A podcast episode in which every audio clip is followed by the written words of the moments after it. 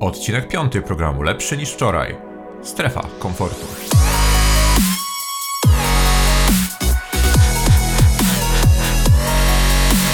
Witam w kolejnym odcinku programu Lepszy niż wczoraj. Programu, w którym rozmawiamy na temat triatlonu, diety, metod treningowych i wszystkiego, co związane jest z pracą nad samym sobą. Z tej strony Paweł Halacis, zapraszam. Muszę chyba zmienić tą muzykę, ale nie mam kiedy. Dobrze, każdy z nas chyba słyszał stwierdzenie, życie zaczyna się tam, gdzie kończy się strefa komfortu. Każdy wie, co to oznacza i dzisiaj się tym nie będziemy zajmować, bo w sumie to nie lubię mówić rzeczy, które zostały już powiedziane. Poruszymy temat z troszeczkę innej strony. E, najpierw jednak kilka spraw organizacyjnych. Po pierwsze, dziękuję za pozytywny odbiór poprzedniego odcinka, gdzie rozmawiałem z Mariuszem na temat ultramaratonów, treningów itd. itd. E, dostałem masę wiadomości, w większości stwierdzających, że był to do tej pory najlepszy odcinek, także jeszcze raz wielkie dzięki. Mam nadzieję i mam plany zapraszać do tego bardzo malutkiego programiku e, więcej osób, tak żeby nie było to za każdym razem tylko moje paplanie. Plan jest taki, żeby takie odcinki robić regularnie, co drugi powiedzmy, czyli raz będę ja sobie mówił na jakiś temat, e, drugi raz e, będę rozmawiał z kimś na jakiś temat, niekoniecznie treningowy, niekoniecznie dietetyczny, no jak na razie ten podcast leci bardziej w stronę motywacyjną niż treningową, ten odcinek z wyjaśnianiem metod treningowych nie za bardzo przypadł do gustu, chyba z powodu przeładowania informacji. Zobaczymy jak to wszystko wyjdzie. Tu też nie chodzi o to, żeby tylko przedstawiać moją wizję świata i mam już zaplanowany kolejny wywiad, który będzie naprawdę dobry. Jak tylko będę miał, będziemy mieli na tyle czasu, żeby go przeprowadzić, to wrzucę to najbliżej, najszybciej jak się da. E, nie chcę obiecywać, że te odcinki będą pojawiały się co tydzień. Jak na razie wychodzi to co tydzień, ale e, mm, kilka najbliższych weekendów będę miał zarąbanych, czy tam startami, czy podróżami e, tutaj po Nowej Zelandii, więc nie do końca wiem, czy będę w stanie się z tym wszystkim wyrobić. Zobaczymy. E, zawsze pozostaje YouTube, zawsze pozostaje troszeczkę, info, troszeczkę rzeczy tam. E, staram się tam regularnie wrzucać, już nie codziennie, bo to ze wszystkim się naprawdę nie wyrobię, ale coś tam się pojawia. Jak już jesteśmy przy sprawach organizacyjnych, to chciałem poprosić jeszcze o jedną rzecz. Ten podcast dostępny jest także przez iTunes, nie tylko przez YouTube i byłoby naprawdę dobrze, gdybyście byli w stanie zalogować się na iTunes, nawet jeżeli przez iTunesa go nie słuchacie, znaleźć ten podcast, wystawić ocenę i komentarz. Byłbym bardzo wdzięczny, naprawdę pomaga to w dystrybucji. W ogóle przez cały dzień jest hałas na zewnątrz, starałem się, próbowałem to zrobić wcześniej, cały ten odcinek, ale nie wyszło, bo ktoś coś cały czas, przed tym jakąś piłkę grali. No nic, będziecie musieli przeżyć z jakimś motocyklem za oknem. No ale dobrze, skąd w ogóle pomysł na odcinek o strefie komfortu?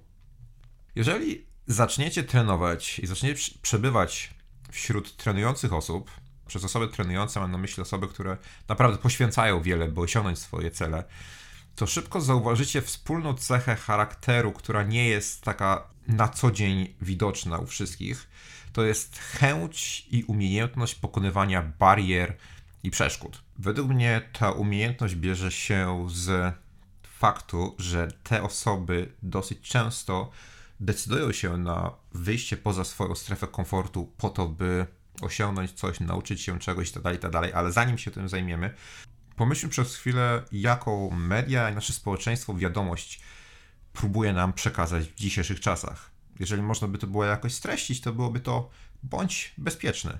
Mimo tego, że żyjemy w bezpiecznym świecie i prawdopodobieństwo, że przypadkowe śmierci jest naprawdę, naprawdę niskie, zewsząd jesteśmy bombardowani informacjami na temat tego, jak dożyć starości, co robić, jak być komfortowym. Nic więc dziwnego, że chcemy żyć komfortowo, skoro ten lęk przed spróbowaniem czegoś nowego mamy wzmacniany przez otaczające nas środowisko, przez media, przez telewizję, przez gazety. Dodatkowo to nasze otaczające się środowisko bardzo nie lubi osób, które się w jakikolwiek sposób wybijają albo wyróżniają. Niestety, ale lubimy, bardzo lubimy równać w dół. To głównie równać w dół mieczem. Gdy jakaś głowa się wychyli, no to jep, utniemy i jest spokój. Wszyscy są na tym samym poziomie i jest fajnie. Problem w tym, że te osoby, które najchętniej machałyby tym mieczykiem, same przeważnie siedzą w komforcie swojego krzesełka przed komputerem tacy krytycy, podparci łokciem, wykrzykujący bieganie szkodzi. na przykład. Powiem wam, że osobiście nigdy nie rozumiałem osób, które, które swoje życie podporządkowują jednej zasadzie dowalić innym. Są osoby, które po prostu weryfikują potrzebę własnego istnienia tym, jak bardzo zdołują innych. Nie dasz rady, nie ryzykuj, jesteś za duży, za mały, za biedny, za słaby, za wolny, za szybki, za bogaty, za delikatny. Nie próbuj, zostań, zostań w domu, tam jest bezpiecznie. Eee. Staram się ograniczyć wulgaryzmy w tych podcastach, ale czasami się muszę zastanowić i naprawdę złapać za język. Jedna myśl, która się tu od razu nasuwa, to jeżeli ktokolwiek z Twojego otoczenia demotywuje Cię do działania i do jakichkolwiek zmian, to zmiany powinieneś zacząć od zmiany otoczenia. Z tym strachem przed nieznanym wiąże się też taki brak wiary w zmianę nawyku. Wiecie, nie uda mi się, więc po co w ogóle będę zaczynał? I tutaj mogę powiedzieć tak naprawdę jedno. Niezależnie od tego, czy wierzysz w to, że coś ci się uda zrobić, czy nie wierzysz w to, że coś ci się uda zrobić, tak naprawdę masz rację. Bo przekraczanie strefy komfortu się trenuje.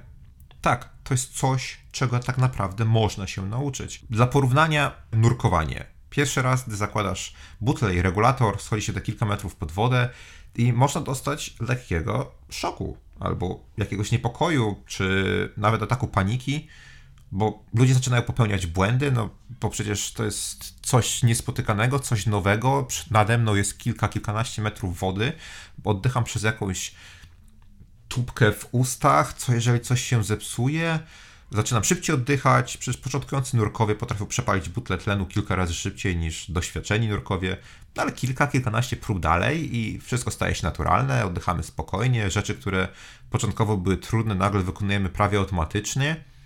No ale nikt chyba nie spodziewał się, że w, w momencie pierwszego zanurzenia będziemy idealni.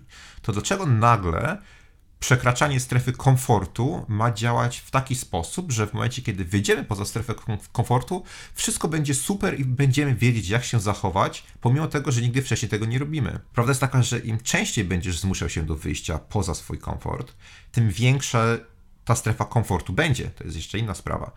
To jest tak samo jak Znurkowanie, coś co było bardzo nienaturalne i niekomfortowe, nagle się, staje się częścią Twojego zachowania i czymś, co akceptujesz, wykonujesz bez zastanowienia i w ogóle nie sprawia Ci problemów. I podobnie jest we wszystkim w życiu. Gotowanie, bieganie, trenowanie, nauka, praca, związek, wszystko, co wymaga pracy, z się. Na początku z się, na początku jest beznadziejne i nie chcemy tego robić pierwsze biegi, gdy ktoś zaczyna trenować. No przecież nikt nie zaczyna biegać myśląc sobie, super, biegam. Wręcz przeciwnie.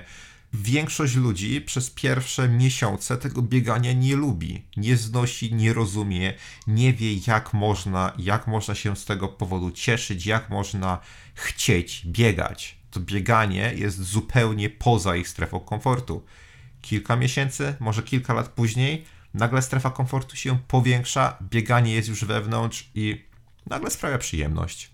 Nikt nie twierdzi, że jest to łatwe i staje się to natychmiastowo, ale przy odrobinie chęci można wiele rzeczy włączyć do własnych nawyków i właśnie strefę komfortu rozszerzyć. Żeby jednak nie było tak kolorowo, to oczywiście nie wszystkie sytuacje da się przerobić na coś, co jest komfortowe. No, nie spotkałem jeszcze zawodnika, który kończąc Ironmana mówiłby, tak, czuję się dobrze nic mnie nie boli, jadłem sobie spokojnie, mam dużo energii, świeże nogi i w ogóle mówiliście coś o jakiejś ścianie podczas maratonu, ale ja nie wiem o co chodzi, bo jest naprawdę super i czuję się komfortowo. Nie, no tak się nie dzieje. No, przecież jest wiele rzeczy, niezależnie od tego, jak często będziemy ich próbować. Te rzeczy nigdy nie staną się ani komfortowe, ani naturalne. Ale to, czego się nauczymy, to nauczymy się sobie radzić z niekomfortowymi sytuacjami. O tym jest cały ten dzisiejszy podcast w końcu. Bo coś w tym jest, że im częściej zmusimy się do zrobienia czegoś wbrew naszym wewnętrznym instynktom bezpieczeństwa i komfortu, tym łatwiej przyjdzie nam to w przyszłości. To tak, jakby naszą strefę komfortu wyobrazić sobie jako sferę, w której nagle robimy niewielką wyrwę, i im większa ta wyrwa, tym łatwiej nam przez nią przechodzić wtedy, kiedy potrzebujemy. Nie wiem, czy kojarzycie, jest taki blog nazwany Lista Rzeczy Niemożliwych, to jest blog of Impossible Things. Prowadzi go Joel Runyon, Naprawdę polecam gościa. Joel zresztą robi kilka różnych rzeczy. Ma podcast, miał prezentację na konferencji TED, robi aplikacje pomagające w diecie i pewnie jeszcze kilka innych rzeczy. Zbierał jakieś pieniądze na szkoły w Afryce. Jednym z jego pomysłów była to terapia zimnym prysznicem. W prostych słowach, przez 30 dni bierzesz zimny prysznic. Tyle. Tak naprawdę tyle, nic więcej. Pojawia się pytanie, po co? Jeżeli jesteś tak słaby, że nie potrafisz z własnej woli wejść na chwilę pod strumień zimnej wody, strumień, który w żaden sposób cię nie uszkodzi, ani nie spowoduje żadnych problemów, jeżeli nie potrafisz wykonać tak prostej czynności, która nie wymaga żadnego przygotowania, planowania, ani żadnego większego poświęcenia, to jak zamierzasz zmienić cokolwiek w swoim życiu? Jak zamierzasz przetrwać poza strefą komfortu, gdy będzie to naprawdę konieczne? Jest to genialne w swojej prostocie. Dlaczego o tym mówię? Bo im częściej będziemy przebywać poza strefą komfortu, tym lepiej będziemy sobie z naszym dyskomfortem radzić. To nie będzie luźniejsze, nie będzie prostsze, nie będzie przyjemniejsze. To nie to samo, ale właśnie będziemy sobie radzić lepiej ze złą sytuacją na tym w zasadzie polega trening do zawodów Ironmana. Wiadomo, że trzeba sobie zbudować bazę aerobową, przystosować układ krążenia, wzmocnić stawy, wzmocnić mięśnie, nauczyć się jeździć na rowerze, nauczyć się pływać, ale przede wszystkim trzeba nauczyć się być w niekomfortowej sytuacji. Sam trening boli, budzenie się o 5 rano to nie jest przyjemne. Pójście na kilkugodzinny bieg e, z rana, w momencie kiedy po takim biegu nasz układ hormonalny jest totalnie rozpieprzony na cały dzień, nie jest fajne. Planowanie diety, pilnowanie planu treningowego, bieganie w deszczu, trening rowerowy w zimie to nie są przyjemne rzeczy. Do tego start także nie skończy się komfortowo. Do mety nie dobiegniemy, dobiegniemy może z uśmiechem na ustach, ale dlatego, że skończyliśmy. 5 minut wcześniej będziemy cierpieć. Na tym polega trening do zawodów. Ale robimy to, bo uczymy się sobie z tym radzić. Pada deszcz? No i co z tego, że spada? No, będę mokry, przecież nie umrę od tego. Boli na ostatnich 10 km maratonu? Na, na czego się cholera spodziewaliśmy? Okrętu czy windy? Takie podejście tak naprawdę rozlewa się na zupełnie inne aspekty życia. Gwarantuję Wam, że w momencie, kiedy zaczniecie myśleć o treningu w takich kategoriach, pokonywania rzeczy, które są niekomfortowe, ta sama mentalność rozleje się na wszelkie aspekty życia, tak jak mówiłem. Zauważycie to zarówno w związku, jak i w pracy. Sytuacje, które wcześniej doprowadziłyby, wyprowadziłyby was z równowagi, albo wpędziły w jakiś dół i depresję, nagle są tylko jakąś kolejną niedogodnością, a wy przecież sobie umiecie radzić z niedogodnościami.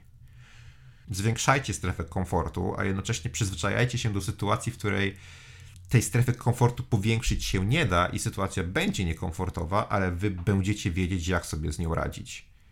Zimny prysznic można zakręcić, mokre ciuchy można zmienić, a bolące nogi można rozmasować. Albo wiecie co, albo zostańcie w domu, na kanapie przed telewizorem, pod kocykiem, bo tam jest cieplutko, komfortowo i tak samo jak wczoraj. No ja nie mam zamiaru.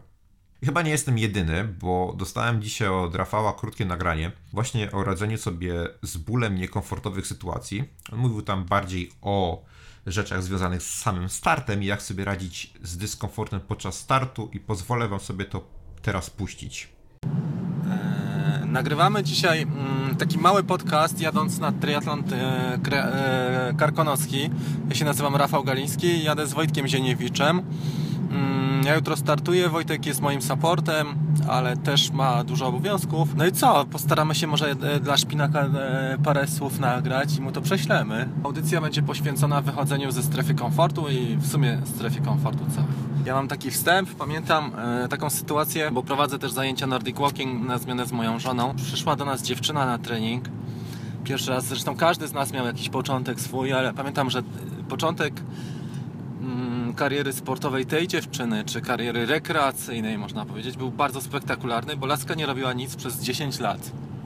Wyobraź sobie sytuację, że grupa już ćwiczy rok i przychodzi laska, która nie robiła 10 lat, nic i ma 30 kg nadwagi. Po urodzeniu dziecka w wieku 30 lat ona przez dychę siedziała na kanapie i spędzała czas właśnie w domu. Po pracy dla polepszenia humoru jadła tabliczkę czekolady, czasami dwie. Przez 10 lat powiedziała mi, że przeszła 10 km. To była jej strefa komfortu, w której się zamykała i i spędzała wszystkie e, chwile wolne na kanapie. Nie było lekko przekonać ją i muszę Ci powiedzieć, że mam wielką satysfakcję, bo ona teraz ćwiczy 9 miesięcy, można powiedzieć. I stary, ona schudła 15 kg, po prostu je, połowy jej nie ma w tej chwili.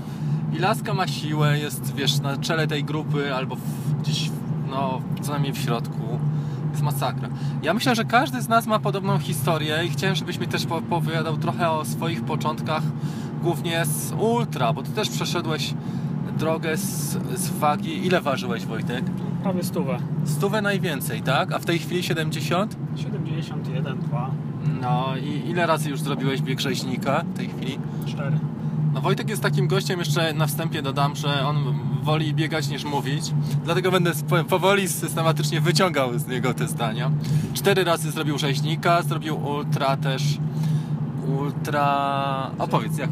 Startowałem biegu rzeźnika Ultra w pierwszej edycji po to, żeby się móc zakwalifikować do biegu rzeźnika klasycznego, bo nie zakwalifikowaliśmy się z losowania i była furtka, że jeżeli jedna osoba z pary dobiegnie przynajmniej do setnego kilometra na Mhm. ultra rzeźniku, to wtedy ma, ma po prostu wjazd na rzeźnika klasycznego. No i z kumplem żeśmy zaryzykowali.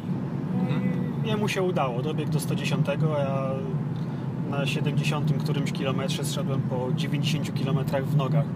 Mhm. Bo się zdarzyło mała pętelka zabłądzenie pod sam koniec. No i 5 dni później wystartowaliśmy w klasycznym rzeźniku. A słuchaj, czy mia- miałeś już, bo mm, ja się też spotkałem u siebie z takimi reakcjami, że miałeś podczas dłuższych biegów e, jakieś ha- halucynacje albo początki czy zaczątki takich? Na, E, ob- obserwowałeś? no na, na rzeźniku ultra na 70 czy 65 kilometrze wydawało mi się, że, że równolegle do mnie, równolegle do drogi dziki biegną. Mhm. patrzyłem się, no, jak patrzyłem się tam na wprost, to ich nie było. A Jak tylko się zaczynałem patrzeć pod nogi, no to, to, to się pojawiały w krzakach. Aha. No i jeszcze też na którymś tam z rzeźników wydawało mi się, że jakiś, jacyś ludzie siedzą w lesie na, na, na zwalonych pniach. KBL-u, chyba na 110 też miałem jakieś zwidy, ale już, już nie pamiętam, co mi się tam śniło. Mhm. Ale, ale tak, parę razy halu- halucy, halucynacje były. Ja też właśnie doświadczyłem tego, to powiem może za chwilę. A jeszcze powiedziałbyś mi, e, czy masz jakiś sposób na ścianę, w sensie jakoś sobie dajesz radę? Chodzi mi o głowę głównie, prawda? Bo wiadomo, że można zjeść coś, poczuć się lepiej, czy napić, czy chwilę odpocząć, e, czy porozciągać się nawet, ale mentalnie jak sobie dajesz radę jak w przypadku, czy w obliczu ściany? Na rzeźniku no to generalnie nie, nie było opcji, żeby się wycofać, bo biegnie się we dwóch. No i zawsze jest taka o, presja, że się spieprzy bieg partnerowi, który ma, ma siłę. A ja zazwyczaj mam dużo mocniejszych partnerów na rzeźniku. Mhm. To jest, to jest jakaś tam motywacja. No, z drugiej strony no, pokazać, że się zdycha, no, to też jakaś tam ambicja. No tak. e, nie pozwala. No, inna sprawa, że jak odcina prąd, no to, to, to, to żeby człowiek stanął na głowie, to widać po nim, że, że stoi na krawędzi. No, na ostatnim rzeźniku po prostu na 68 km siadłem na słupku i powiedziałem, że no, no way, kroplówka i koniec. No cholera. No, ale no, co no, jakoś się udało i za, za chwilę ze słupka wstałem zaczęliśmy, i zaczęliśmy biec. Walnęło deszczem, zaczęliśmy biec bardzo szybko i wszyscy ci, którzy mnie widzieli, że zdycham i chcieli mnie tam ratować, wzywać pomoc, no to nie mogli wyjść ze zdziwienia, że, że ja ich teraz słykam i że nie są w stanie nam dotrzymać kroku na zbiegu. No, dlatego biegi górskie i długie są fajne, że jest czas pobiegać, jest czas na, na to, żeby się upodlić i. nawet pozdychać trochę, a za chwilę organizm wraca na odpowiednie tory i znowu można dać siebie wszystko. I im dłuższy dystans, tym więcej razy się może taka akcja powtórzyć. A nie, nie sądzisz, że też jest tak, że ludzie przeli, przelicza, przeceniają jednak swoje możliwości, że mocno idą na początku tak e, jedną trzecią dystansu i to już począwszy od maratonu wzwyż, e, że jednak zaczynają za mocno i ta energia i hormony ich niosą a później te konsekwencje są zbyt bolesne. Bo ja zauważyłem, że niewiele osób ma negatyw split. Naprawdę to są niewielkie odsetki. I ilekroć mnie trzymałem się negatyw split i, i trzymałem dyscypliny na pierwszej części, to pierwszej części zawodów to faktycznie udawało mi się dobre wyniki osiągnąć. Nie wiem, ja po sobie widzę, że ja też na początku dam z siebie ile fabryka daje. Wychodzę z założenia, że co zarobię na początku, to będę miał okazję roztrwonić później i staram się maksymalnie dużo zyskać na, na starcie. No jednego rzeźnika w tamtym roku, jak mieliśmy te po 100 km parę dni wcześniej z kumplem w nogach, to, to biegliśmy zgodnie z założeniem, generalnie nie za szybko. Cały czas żeśmy się pilnowali, żeby nie przesadzić, bo nie wiedzieliśmy, jak nasze organizmy zareagują na kolejną setkę praktycznie w ciągu, w ciągu paru dni. Mhm. To tam pilnowaliśmy, żeby nie, nie wystartować za szybko i żeby nie biec generalnie za szybko. Ja Ci powiem, że yy, tak ze swojego doświadczenia w ogóle ja, ja ultrabiegów nie biegałem, robiłem dłuższe triatlony faktycznie, bo i te jednego Ironmana i, i Karkonoszman w zeszłym roku 8,5 godziny. Ale muszę Ci powiedzieć, że podchodziłem do nich z dużą pokorą na ukończenie tylko i wyłącznie i w ogóle nie było mowy o tym, żeby iść mocno. Ale w kilku maratonach ulicznych poszedłem bardzo mocno. Tak, szedłem od, od razu, wiesz, ten, na obciążeniu takim no chyba za, za mocnym. Raz w Krakowie udało mi się cały dystans, to był duży dyskomfort, pamiętam. E, cały dystans pokonałem e, równym tempem, zrobiłem 3,28, to była moja życiówka, jak na moje warunki to była rewelacja, ale pozostałe maratony, no może jeszcze jeden w Krakowie taki był w miarę, ale pozostałe maratony, ilekroć próbowałem zacząć, czy zaczynałem mocno, to kończyło się to fatalnie. nie mogłem biec, albo skurczę w obu nogach i, i nagle się okazuje, że masz 17 km do mety i nie miałem siły w ogóle iść. E, to może iść to mogłem, ale nie mogłem w ogóle biec. Tak mnie łapało. I wtedy miałem e, w takiej strefie dyskomfortu, to miałem mm, taką mantrę, że stosowałem, że na przykład do, do danego znaku idę, do następnego truchcik. To... Pomyliliśmy drogę. Albo następny kilometr staram się biec i 100 metrów truchcik. Nie jest to łatwe, muszę Ci powiedzieć i im trudniej mi było, tym bardziej pamiętam takie biegi, bo pamiętam w Warszawie to co najmniej dwa maratony miałem takie właśnie. W Dębnie miałem też taki, że czułem się taki, w gazie szedłem na 3,17 i do 34 km miałem ludzi jak po prostu, wiesz, słupki. A później nie mogłem biec w ogóle, bo miałem skurcze obu mięśni dwugłowych. I pamiętam też właśnie wtedy mm, spotkałem tego chłopaka, tego Roberta Celińskiego z Bielska. Mm, I on mi powiedział, jak tylko jesteś w stanie ukończyć, to jest twój sukces. I jest tak, że organizm nie puszcza danego dnia głowa do góry, jedziemy dalej. Także z tym dyskomfortem, ja myślę, że mentalnie jest główna sprawa, e, że trzeba sobie umieć to przyjąć. E, porażka to jest za dużo powiedziane. Dla mnie to nie jest porażka. Trzeba sobie przyjąć to, że organizm w danym dniu nie puszcza i będzie następna próba. Dla mnie konkluzje są dwie. Jeżeli zaczynasz spokojnie, to ta strefa komfortu jest zachowana długo i w końcówce można z niej wyjść, ale jak zacznę za mocno, to jest dramat i wtedy batalia się rozciąga do na przykład dwóch godzin i to już jest bardzo, bardzo bolesne. No dobra, kończymy w takim razie tym optymistycznym akcentem, bo pogoda jest fajna. My już dojeżdżamy chyba do Jeleniej Góry teraz, tak? Tak. I widać stąd pewnie gdzieś już e, naszą metę jutrzejszą, Śnieżkę widać. W każdym razie pozdrawiamy serdecznie Pawła i pozdrawiamy jego słuchaczy, jego widzów tymczasem. No i w sumie wyszło, że mieliśmy rozmówcę w tym programie. Dobrze, ale po tym teoretycznym wstępie ode mnie może kilka praktycznych rad. Po pierwsze, mm, żadnego wskakiwania do głębokiej wody na początku. Jeżeli nie macie doświadczenia z przebywaniem poza waszą strefą komfortu i z naginaniem tej strefy komfortu troszeczkę dalej, mm, nie róbcie niczego bardzo na siłę krok do przodu, zbadanie otoczenia, krok do tyłu.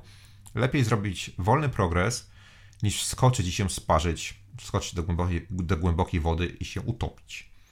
Po drugie, gdy już znajdziecie się w niekomfortowej sytuacji, to przypomnijcie sobie ostatni raz, gdy z takiej sytuacji wyszliście, co zrobiliście, jak się czuliście, jak się czuliście po wyjściu z tej niekomfortowej sytuacji, powinno pomóc. Jeżeli nie macie żadnych przykładów wyjścia z niekomfortowej sytuacji w waszym życiu, no to zacznijcie od zimnych pryszniców. Będziecie mieli coś, czym możecie się podeprzeć. Głupia rzecz, ale naprawdę może pomóc. Po trzecie, przebywanie poza komfortem jest dokładnie tym, o czym mówimy. Przebywaniem poza komfortem. Jak nie macie jakichś masochistycznych zapędów, to nie próbujcie dopatrywać się w tym jakiejkolwiek przyjemności. Przyjemnie to będzie jak ten dyskomfort się skończy, a wy macie się nauczyć, jak sobie radzić e, z tym dyskomfortem, a nie jak go lubić. To znaczy jedno drugiemu nie przecza, ale chyba, chyba wiadomo o czym mówię. I po czwarte wreszcie, zbyt długie przebywanie poza strefą komfortu wyniszcza i nie próbujcie sobie wmawiać, że jest inaczej. Przetrenowanie, wypalenie zawodowe, rozwalone związki, depresja, osłabiony układ immunologiczny i pewnie jeszcze kilka innych. To nie są hasła, którymi się rzuca, ale to są rzeczy, które przytrafiają się ludziom, nawet najlepszym, którzy próbują przegiąć tam, gdzie nagiąć się już nie da. Dlatego warto znać swoje granice, warto poświęcić czas na regenerację, zarówno fizyczną, jak i psychiczną. Tak jak mówiłem przed chwilą, no, mamy się nauczyć, jak sobie radzić z przeciwnościami losu i niekomfortowymi sytuacjami, a nie jak pozbyć się komfortu w życiu. Ja nie namawiam nikogo do tego, żeby żył niekomfortowo całymi dniami. To nie o to chodzi. Chodzi o to, żeby nauczyć się, jak sobie radzić z niekomfortowymi sytuacjami i jak tę barierę komfortu przekraczać wtedy, kiedy chcemy, wtedy, kiedy potrzebujemy, a nie cały czas. No ja też wbrew pozorom nadal lubię kocyk nadal lubię kanapę, i, ale lubię po, a nie zamiast, jeżeli ma to jakikolwiek sens. Na koniec przywołam to hasło z początku tego podcasta. Życie zaczyna się poza strefą komfortu. Coś w tym jest, bo sytuacje, które zmuszają nas do działania i sytuacje, które zmuszają nas do jakiegoś większego wysiłku i do pokonania barier, to są sytuacje, które będziemy pamiętać. Nie pamiętam praktycznie ani jednego imienia bohaterów serialu Lost. Nie pamiętam, jak grać w WoWa. Pamiętam, jak ukończyłem pierwszego Ironmana. Tyle w zasadzie ode mnie. Dostałem kilka pytań, bo przed nagraniem tego materiału zapytałem, o czym chcielibyście usłyszeć, jeśli chodzi o komfort. I mm, chciałem je teraz przeczytać. Pierwsze z nich. Mam pytanie odnośnie strefy komfortu, w której będziesz nagrywał materiał. Jak sobie z nią radzisz przy dłuższych dystansach, kiedy wiesz, że aby podkręcić wynik, będziesz musiał utrzymać się poza strefą komfortu przez dłuższy czas, mimo że organizm mówi ci zwolnij. To jest dokładnie to, o czym mówiłem. Trening. Trening także mentalny, czyli trening w sytuacji, sytuacji, które niekoniecznie fizycznie dadzą nam dosyć wielkie korzyści, ale mentalnie dadzą nam wielkie korzyści. E, zrobienie 30-parokilometrowego biegu od czasu do czasu, on może fizycznie sprawi nawet, że będziemy troszeczkę w gorszej formie, bo będziemy się po tym biegu musieli zregenerować, ale mentalnie da nam tę przewagę, że mogę przebiec 35 km, nie ma problemu. Takie rzeczy jak robienie treningów w momencie, kiedy jesteśmy zmęczeni, czyli sobota to jest długi rower, niedziela to jest długi bieg. E, w niedzielę zaczynamy ten długi bieg w sytuacji, kiedy tak bardzo nam się nie chce. Wstajemy rano, bolą nogi, boli dupa po tym sobotnim rowerze, jeżeli jest to niedziela, i idziemy biegać. Pierwszym razem jest bardzo źle, drugim razem jest źle, trzecim razem jest jako tako, czwartym razem już wiemy, czego się możemy spodziewać. Potem, gdy dzieje się to podczas zawodów, także wiemy. Podczas zawodów wiemy dokładnie, jakie tempo możemy uzyskać, jakie tempo jest poza, naszymi, poza naszym zasięgiem i trening czyni mistrza. To jest tak proste, ale wymaga dużo pracy. Kolejne pytanie. Zastanawiam się jeszcze, jak zmotywować ludzi z mojego otoczenia, którzy ewidentnie potrzebują aktywności, ale boją się spocić, albo zdać sobie sprawę, że są w czymś kiepscy, albo pokazać na siłowni i ćwiczyć przy innych ludziach. Jest takie powiedzenie, że każdy sukces to suma porażek. Nikt nigdy nie był w czymś świetny od samego początku. Jak to przekazać komuś innemu? Powiem szczerze, cholera nie wiem. No to jest chyba zdanie sobie sprawy z tego, że od, nigdy na samym początku nie będziemy w czymś dobrzy. To jest raz. Dwa, jeśli chodzi o samą siłownię, naprawdę osoby, które śmieją się z kogoś, kto dopiero zaczyna na siłowni, to są buce. Tego się inaczej nie da określić.